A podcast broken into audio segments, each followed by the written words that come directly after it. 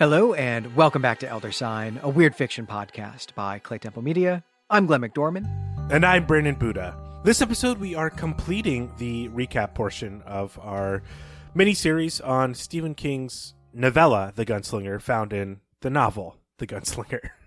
Before we jump in, I just want to take a moment to thank everyone who shared our podcast on social media as part of our social media sharing contest. Uh, that was a huge help for us. We reached a lot of people we would never have reached without you. And uh, the download numbers show that we've gotten a lot of new listeners. So, uh, welcome. Thank you for joining us. And uh, yeah, thank you for everyone for participating. I'm going to be drawing the winners soon. So, you should hear from me uh, certainly be- before Thanksgiving as we've said before, it's a massive help to us. So even if you're listening to this at some point in the future where the social media contest is still not going on, hey, if you like what we're doing, tell people about us. Get them to listen to our shows. It helps us out so much. We love doing these and we want as many people to listen to us as uh, as the servers will handle. But Glenn, let's just get to the episode, the recap. All right. Well, chapter nine picks up still within the story that the gunslinger is telling Brown in his hovel on the edge of the desert. But it's the, the next day. It's the, the day after Allie has told her story about Nort and the man in black. The gunslinger has decided to stick around this town for a little while, even though he knows that he shouldn't. We talked about that last time, right? He knows that he needs to be pursuing the man in black, but still, he's going to stay. And King doesn't really give us any motive for that, but there's a, a real sense of weariness here, I, I think. And while he's here, though, the, the gunslinger can at least try to learn more about the desert, and especially about what's on the other side of the desert. Allie doesn't know because no one has crossed the desert since she's been here. What she says is actually, since I was here. And I, I love the surrealism of that, right? How did she get here? Where was she before? Uh, it's not clear that Allie knows, and I don't think we're ever going to find out. Yeah, this lack of motivation that the gunslinger has. I kind of teased it in the last episode that the the gunslinger is here. That the man in black must know something about the gunslinger. That he's going to stay in Tull for longer than he should. But it's really on the reader to discover why that is, and that's going to take up maybe a, a good chunk of our discussion episode because it's not spelled out in the text. I don't have a good answer as to why the gunslinger has decided to not just leave Tull. It's almost though it's almost as though yes, he's weary as you pointed out, but he's also interested in discovering. He's curious about the trap that the man in black has left for him and it would almost be a violation of the game they're playing with each other for him to leave before the trap is sprung it's very strange it's a very strange psychology that king has imbued the gunslinger with. Uh, but I think the best way to describe it is as you know the kind of keyword we've been using for the, these episodes. It's surreal. It's just surreal. I think we might even call into question whether or not the gunslinger even wants to catch the man in black. We have no sense of what the gunslinger's identity is or, or, purpose is or hobbies are, you know, when he's not chasing, when he's not pursuing the man in black. Uh, I'm looking forward to taking that up in the discussion because I do think that that's a, a, really interesting question, especially to try to tackle it in just total isolation here of just this novella that represents the first chapter of the first book of this sprawling seven book, uh, you know, uh, close to probably a million words of, uh, of text that King has in this story. I think that'll be a lot of fun to do. Well, let's get into to chapter 10, which is a little bit longer. This has us at the uh, hostelry because maybe the hostler knows something about the other side of the desert because he's the one who takes care of the coach horses. And he, he doesn't know anything, but he, he offers some speculations that he's heard, which include mountains, a green ocean full of monsters, and the end of the world with lights that will drive a man blind in the face of God with his mouth open to eat them up. Uh, those are all great options, I guess. And uh, the, the hostler, and his name is Kennerly, by the way. So Kennerly also believes that they are living in the last times right now because the book describes that as a period when children won't obey their parents and there will be a plague. And so I guess that both of those things are going on here in the world of the story. And he also believes that there are demons in the desert. But he definitely doesn't believe that Nort was dead and resurrected. He, he believes that he was merely sick and healed, and that anyone who says otherwise is uh, is foolish. Uh, so there are some interesting ideas about God, and also just about the numinous in general here. Uh, there is also some business with his sensuous daughter staring at the the gunslinger. You brought this up uh, in the, the last episode a little bit, Brandon.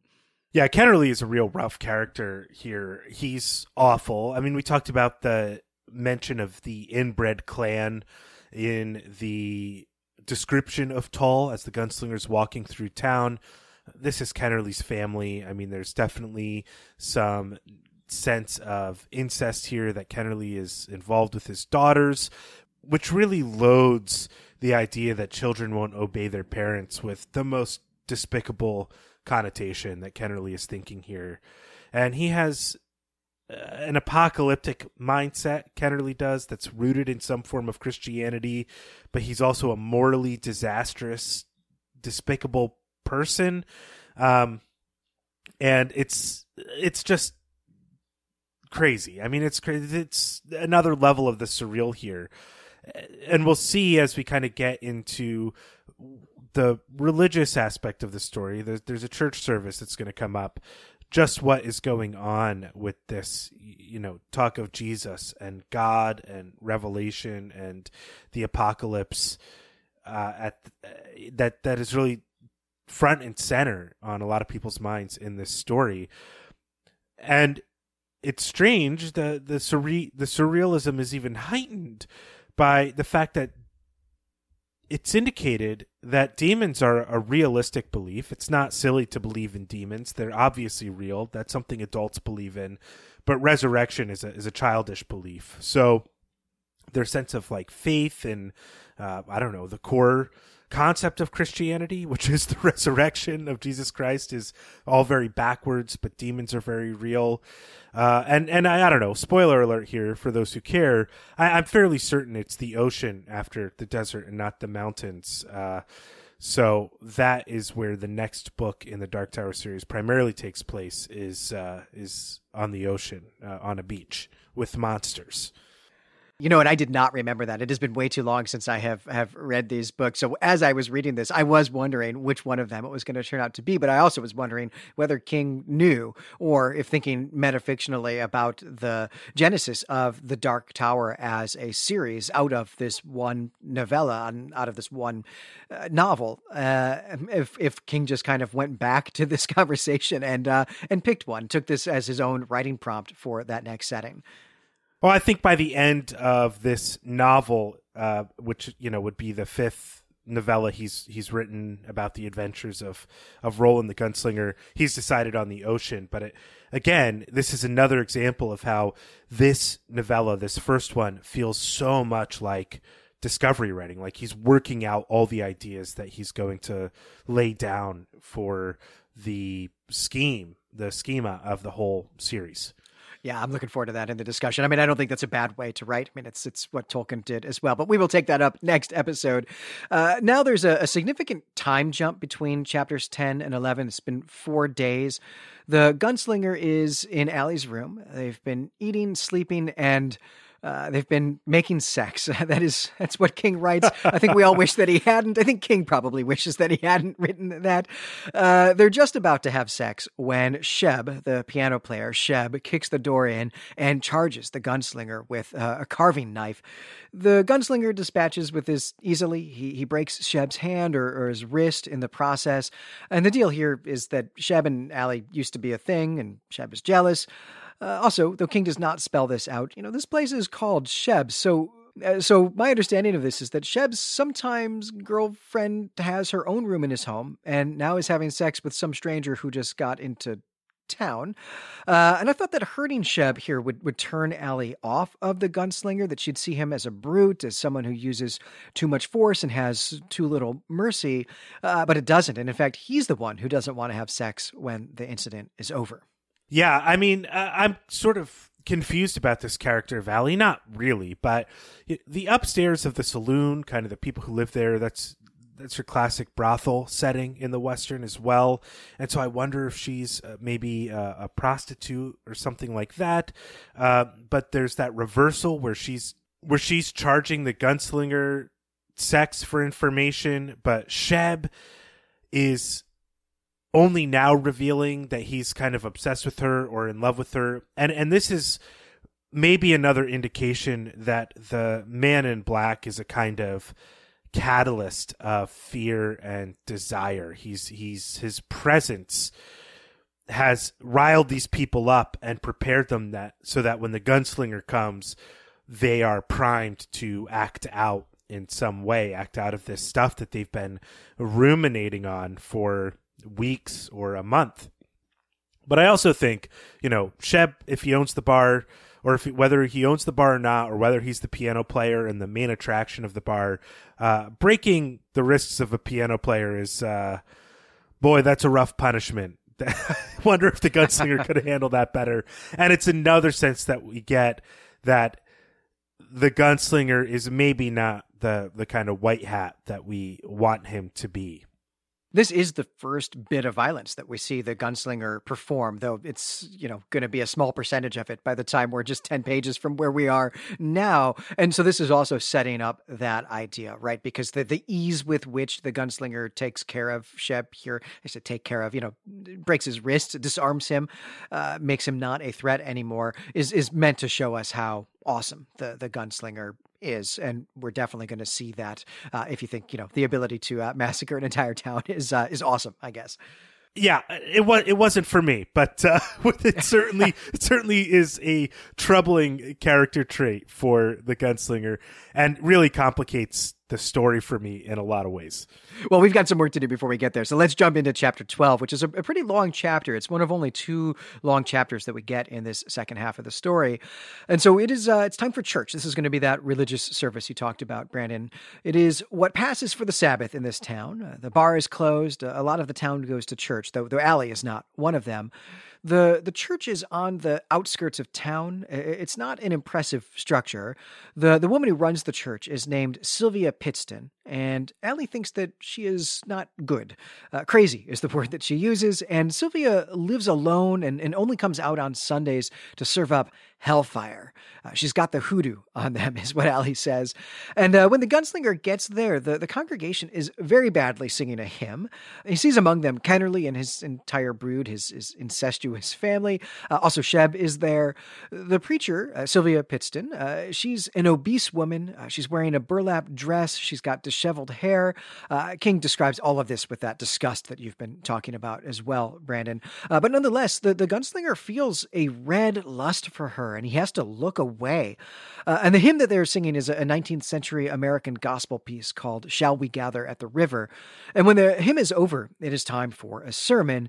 The topic of the sermon is the interloper, which is uh, what she is calling Satan or the devil or the, the adversary. And she runs through an interesting list of places where the interloper appears in the Bible. Uh, Brandon, I'm going to let you speak more about that if you're so inclined. Uh, but then she gets into her own voice, a, a, a weird fiction voice. And here's what she says He's always been there, my brothers and sisters, but I don't know his mind, and you don't know his mind.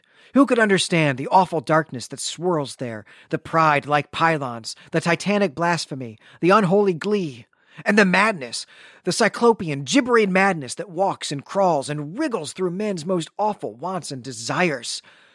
And she goes on.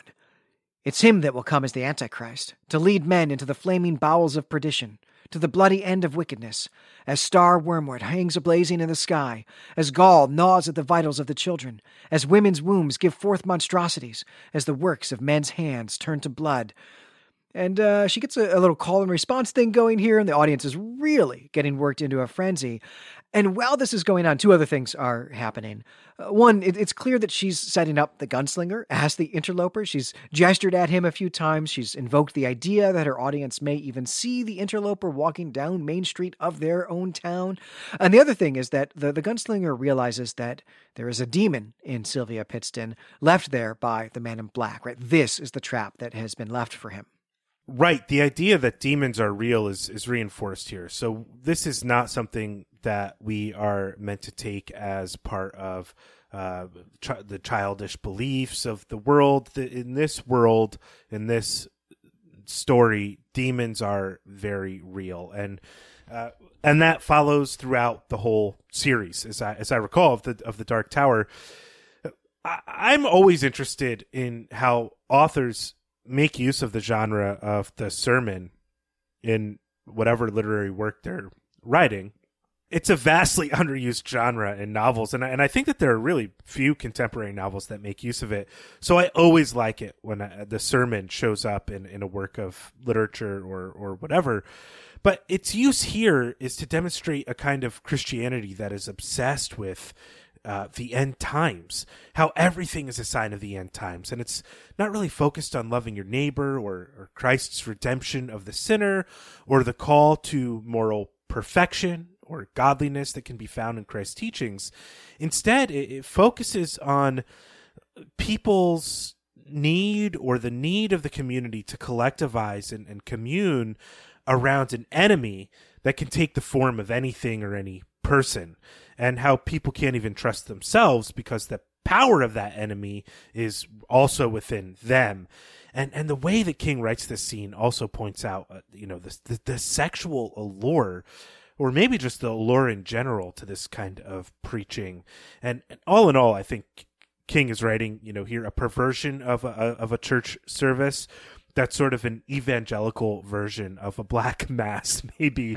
um, but I think it's really effective. I think it speaks to, you know, the slick suits, the the comb back hair, the clean shaven face, that kind of, or maybe semi ruggedness that you see in a lot of uh, televangelists, which were becoming a big deal in the late 1970s, maybe in the 70s, and carried on throughout the 80s, that kind of played both on the sexual image maybe sexual is too strong a word but the alluring image that you could present on television the representation of an attractive person as preacher that was also focused maybe too much on uh, fear of the other fear of the self and the end times. Uh, and so I think Wolfe is really using the genre of sermon here in in a really fascinating way, uh, and I and I love the way he uses it. And, and you're right. Yes, the, the interloper here, Satan shows up in this text as the snake in the Garden of Eden, uh, the one who really speaks to Aaron, though Aaron isn't mentioned here. And Aaron is Moses' uh, brother-in-law who uh, creates the golden idol, the golden calf, and has has people worship it while Moses is up on the mountain getting the Ten Commandments. Uh, and we also have references to the books, the Book of Kings here, uh, with Jezebel, who is a major figure in end times imagery, particularly in Revelation, but her story is found in, in the Book of Kings in the Old Testament, as is the story of Ahab. So, you know, the iconic placement of the interloper, apart from the Garden of Eden, which is maybe a, a retcon of some, in some ways of the Old Testament from the New Testament, the real place where you see the, the Satan show up in the New Testament is the um, is Jesus's fast in the desert uh, and the, the three temptations of Christ. So that doesn't even show up here. So Christ isn't even really a part of this Christianity. It's all focused on the end times. We also have the image of wormwood, which is, you know, a meteor or something that's going to strike Earth, uh, as well as a plague. So, uh, fascinating, fascinating use of the sermon here. I really love it, and I'm always thinking in my writing, you know, how can I sneak a sermon as genre into something I'm writing? Haven't cracked it yet. Haven't had a story that I've written yet that that makes use of it. I'm just glad it shows up here. Right. I, I love sermons too. I mean, sermons are what I work on as a historian, right? That's the most of my research has been about fifth and sixth century sermons delivered uh, during the uh, the fall of the Roman Empire and, and, and about the fall of the, the Roman Empire. Uh, so I also love when sermons show up in stories. I've, I've written a few sermons in my stories actually that have that have managed to get in, or at least given some really long monologues to preacher characters that uh, I have modeled on some sermons that, that maybe are not technically sermons themselves in, in the stories. But yeah, I really loved this chapter this was probably my favorite uh, single chapter here of the the novella. I love this character of Sylvia Pittston. I love the imagery, the weird fiction imagery of this sermon. I mean, this is a sermon by a, a weird fiction uh, cult leader, right? And this is the sort of thing that we get in a lot of Lovecraft stories, uh, including uh, the the horror at Red Hook, actually, which I think is kind of what King was thinking of when he said, "I'm going to call this the horror at Tull." Yeah, exactly. Though he maybe wisely changed the name of the story to the gunslinger, but still referenced uh, that that story in order to uh, build out the world of the gunslinger. Well, let's do uh, chapters 13 and 14 together since they're they're both short and, and really they're just giving us some tension before the climax. They're kind of the, the calm before the storm here.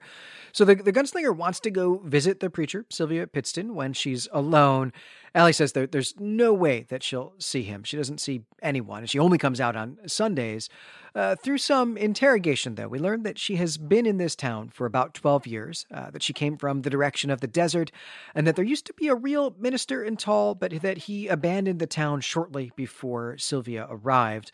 We also get a, a breakfast scene. It's going to be the, the last scene of Allie and the, the gunslinger together because uh, he's, he's going to talk to Sylvia now.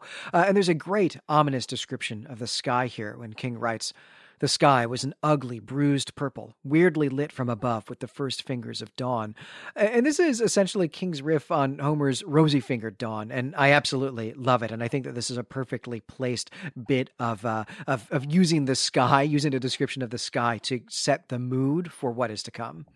Yeah, uh, uh, here's a pro tip for uh, maybe amateur writers: uh, don't use rosy fingered dawn in a story. I don't think it really works anymore. I am always tempted to try to find a way to make it work. It never does. But Kit, you're right. This is a reference to that uh, Homeric phrase, and it works here. So I, uh, you know, applause to King for for finding a riff on that that that works. Uh, I I have just really big questions after chapters thirteen and fourteen in the story, especially after rereading this a couple times to prep for the podcast. Why won't the gunslinger just leave? And and what good is a map really going to do if he's just following somebody? You know, if if getting a map is now his main motivation in staying in Tull, uh, couldn't the gunslinger have found a way to do this much sooner, like a week ago? again, you know, the gunslinger's motivations are going to be under some real scrutiny in our discussion. Yeah, it feels to me like some of that's kind of a justification for what's what's really driving his his motivation here. Well, let's uh, let's do chapter fifteen. Let's go visit Sylvia Pittston. Uh, this is not actually the climax of the story. That's going to be chapter seventeen, but this is nonetheless a very tense scene. When the gunslinger gets to Sylvia's shack, she, she won't answer, so he just kicks the door in, and she's sitting there on a massive rocking chair made of dark wood. And, and what he wants is to know about the desert, about what comes after it, and what the man in black's plans are. He does eventually find out that it's mountains, and that once the man in black crosses them, he's going to meditate in order to get his strength up. Uh, though for what, we have no idea. But before the gunslinger learns this, there's some conflict, some, some violent conflict, some disturbingly violent conflict. Uh, Sylvia accuses him of being evil. Uh, she talks about the man in black as if he's an angel. She says that she had sex with him and now is pregnant with his child. This is going to be the child of an angel. And at one point, she refers to herself as the bride of God. But the gunslinger knows that she's possessed by a demon, and there's some unsettling sexual violence that, uh, I guess, exorcises the, the demon. King is actually not explicit about the metaphysics uh, of this, even, even as he's being more explicit about the physicality of this than I particularly cared for.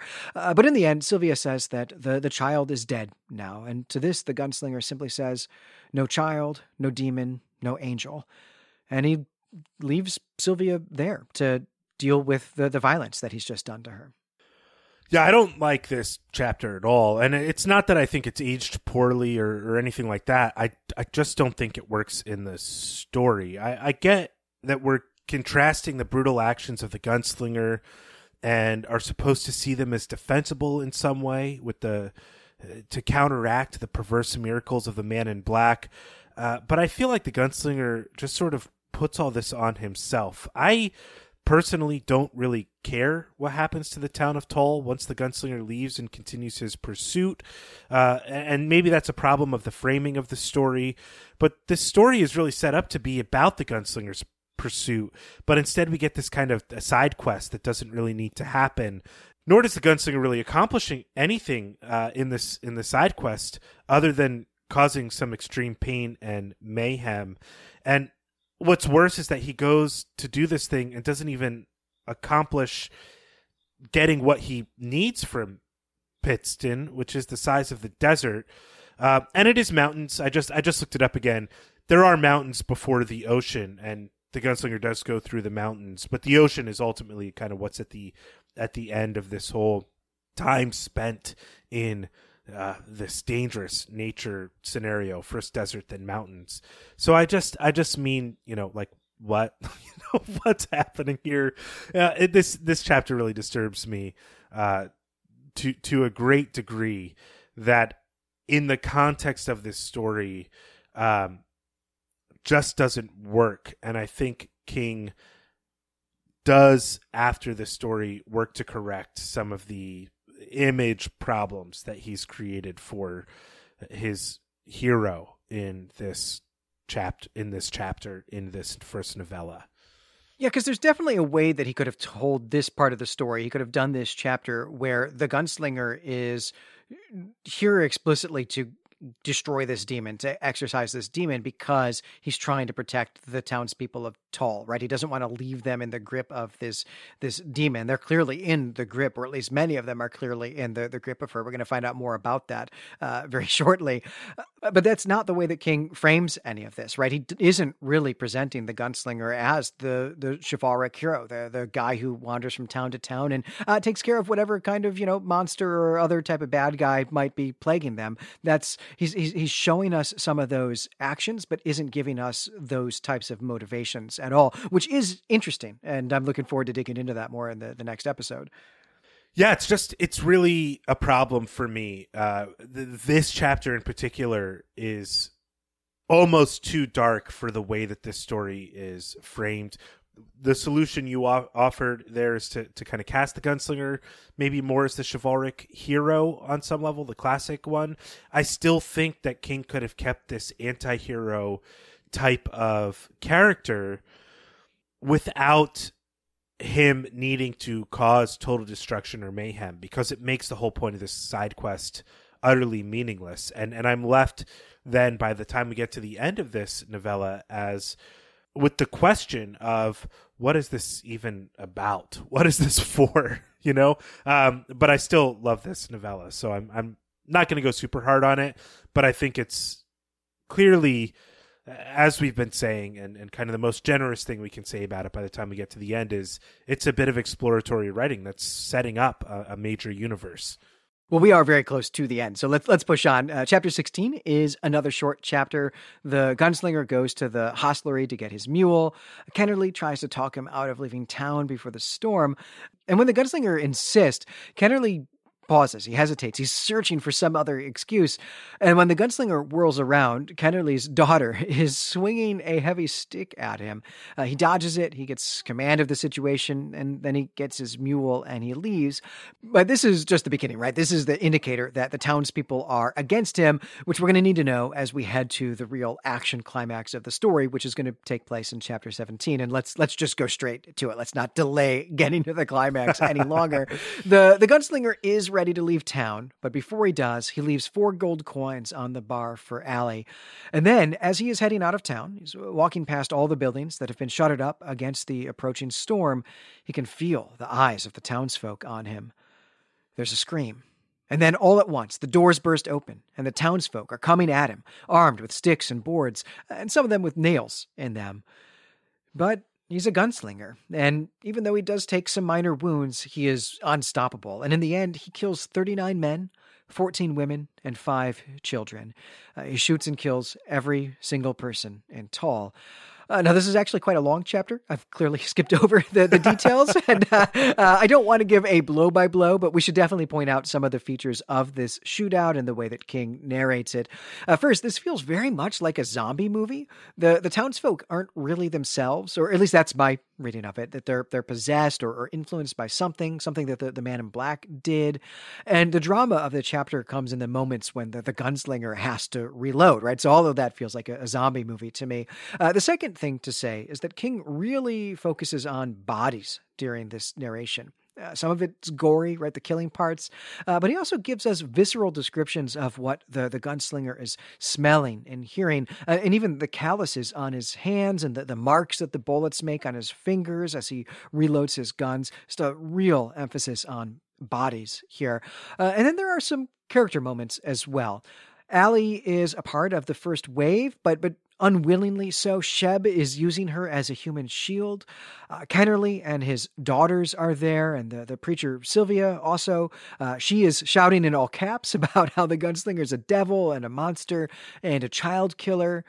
And the, the last thing that I'll, I'll say about the narration before we uh, get to the last paragraph of the chapter is that King does not paint the gunslinger as a reluctant or hesitant killer, right? He's not someone who's just trying to get the townsfolk to leave him alone.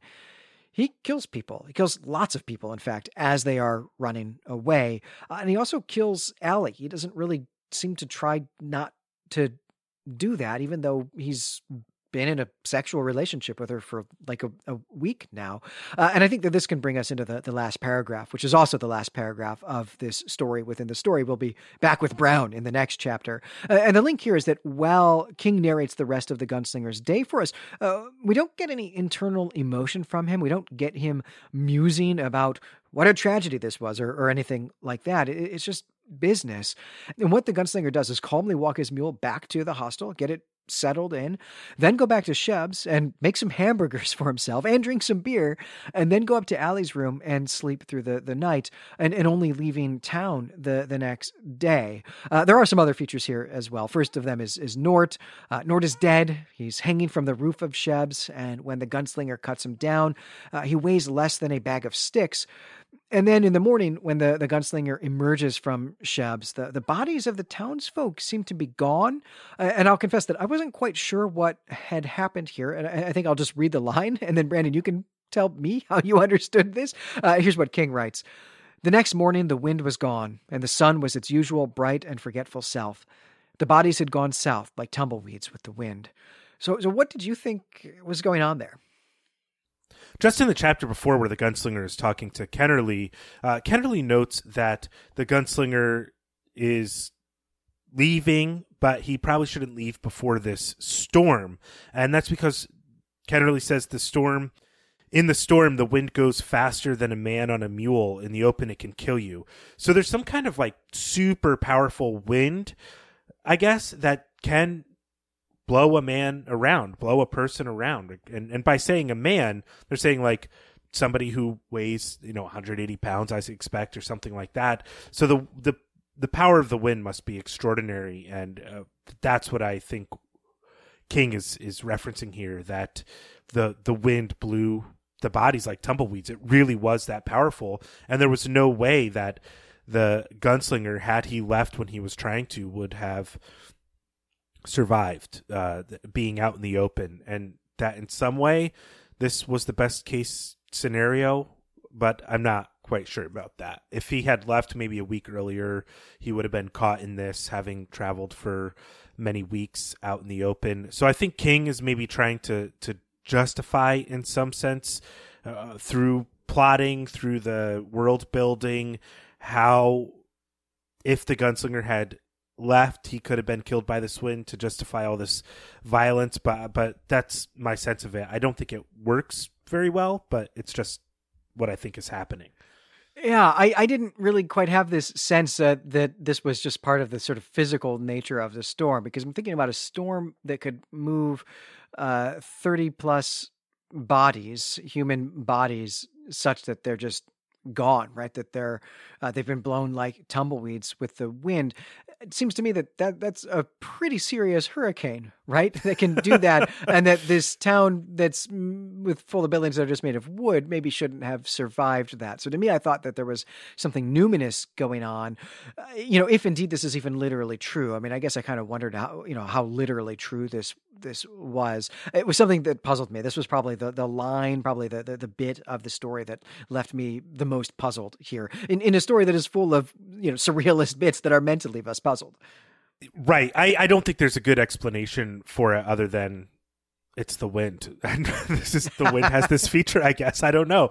Yeah, I mean, I have a few comments about this chapter here. Uh, obviously, everybody is trying to kill the gunslinger at this point, and it does start in chapter 16 with Kennerly's daughter trying to kill the gunslinger, and I guess it's for his loot, maybe for his uh, gold, for his guns, for his mule, whatever it is. Uh, and and then we move into chapter 17, which really just demonstrates the gunslinger's efficiency and power with his weapons. And when I first read this series, after reading this, when I was when I was a teenager, you know, 17, 16, um, when I got to the second book, I was really upset by the fact that the gunslinger immediately becomes crippled.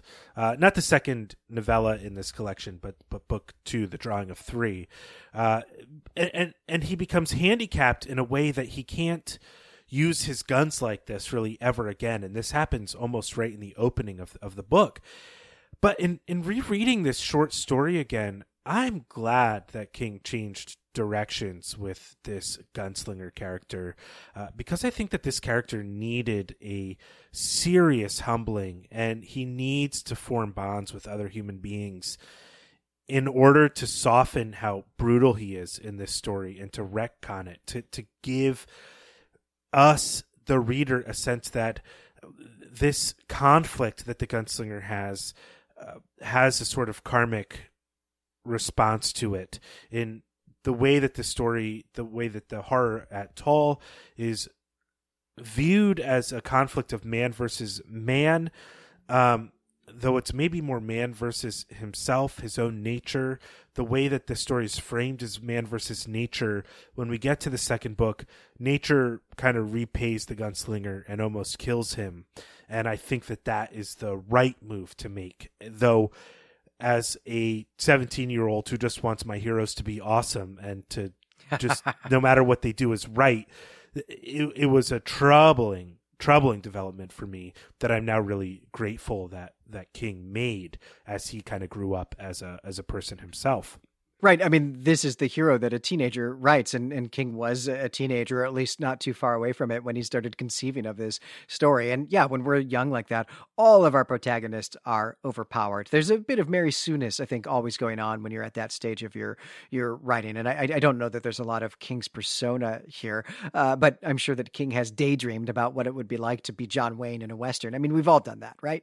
Yeah, absolutely. But this version of John Wayne is the one who comes to town uses up all the resources, attacks the local clergy, and then kills everyone. So that's that's kind of a rougher trade than Clint Eastwood or, or, or, John Wayne ever ever got into, and obviously it highlights what just what King is doing with Western tropes as well.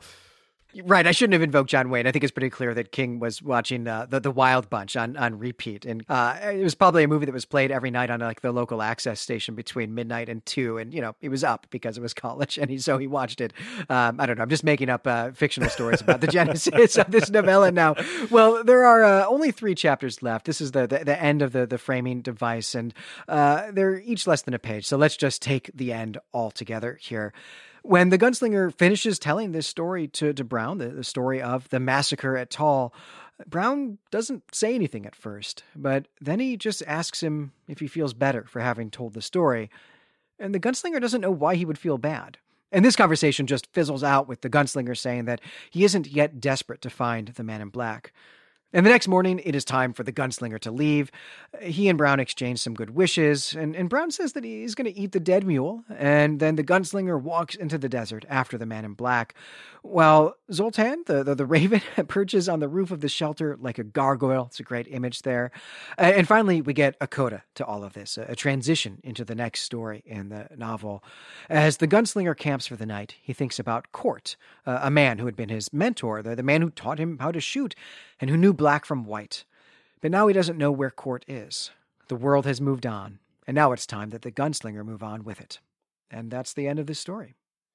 Yeah, we finally crawled our way out of the frames and the nests of the story here, and uh, we're at the end. I, I think the gunslinger carries some sort of moral burden, maybe, and he views Brown as a kind of confessor Though I think the gunslinger carries a sense of judgment on himself or with himself as well. So maybe while he wants to confess, he wants to tell his story. Maybe testify is a better word than confess. I'm not sure. He doesn't want to be judged. And so Brown is really the perfect person to hear uh, the gunslinger's tale because he can get it off his shoulders, tell somebody that it happened. Nobody in Tull can tell this story or know what happened. Uh, and there's a sense of maybe a responsibility to having the tale told, uh, but he gets to do it without being judged. And then right at the end of the story, we get this tease of this character called Cort, which I don't think gets unpacked until book four of the series. And books four and five were my were my favorite, at least when I made my way through the series uh, several years ago. But off air, Glenn, you, you asked me if this was really how the original novella ends in the magazine of fantasy and, and science fiction, and it is, though we get a little parenthetical that follows what we get in this edition, and it says this. Thus ends what is written of the first book of Roland and his quest for the tower, which stands at the root of time. And so this is clearly the story that King has in mind, the story that he's building. Uh, Dark Roland questing for the Dark Tower, not necessarily the Man in Black, uh, and the Dark Tower is stands as some sort of nexus of of time, of possible worlds, and this is really the idea that King ends up running with throughout the series. Yeah, that's a great note. There are two things going on there. One, what we know is that what we've been reading is an actual artifact of the speculative world, right? That there's this thing called the Book of Roland, and we've just been reading an excerpt from it, uh, which is always a thing that I love. We, we talk about this a lot on the Gene Wolfe Literary Podcast for sure. Uh, but also, I think this is a really neat artifact of the story's publication in a magazine, right? That this is the sort of trick you do uh, when you want to make readers want you to sell more stories to this magazine, or, or, or they want the magazine to buy more stories stories from you. Not that King really needed that that type of help. But this is the sort of thing that someone like Robert E. Howard, a very savvy uh, publisher, pulp, uh, very savvy writer in the the pulp era, uh, might have might have done to get readers to write in and say, "We want to know what happens next." Obviously, this is part of his series. Where's where the next one? Where, where where's the next installment? Uh, and I, I, love that King is is doing that. And since he doesn't really need to be doing that at this stage in his career, uh, I think it's really just a neat nod to that pulp era of magazine publishing. But that's starting to think about this story from a meta perspective, which I think we're going to want to do in the next episode, our discussion episode. So that's going to do it for this one. I'm Glenn McDorman. And I'm Brandon Buddha. You can find us and our other creative projects, as always, at claytemplemedia.com. Don't forget to stop by our website, check out our forum, let us know what you thought of this story, or talk to us over at our new subreddit, Claytemple Media. I just want to say thanks again to everyone who shared us on social media, everyone who participated in our social media contest. That was a huge help. Thank you so much for doing that. Next time, we'll be back with our final episode on The Gunslinger, our discussion episode. And until then, we greet you and say farewell.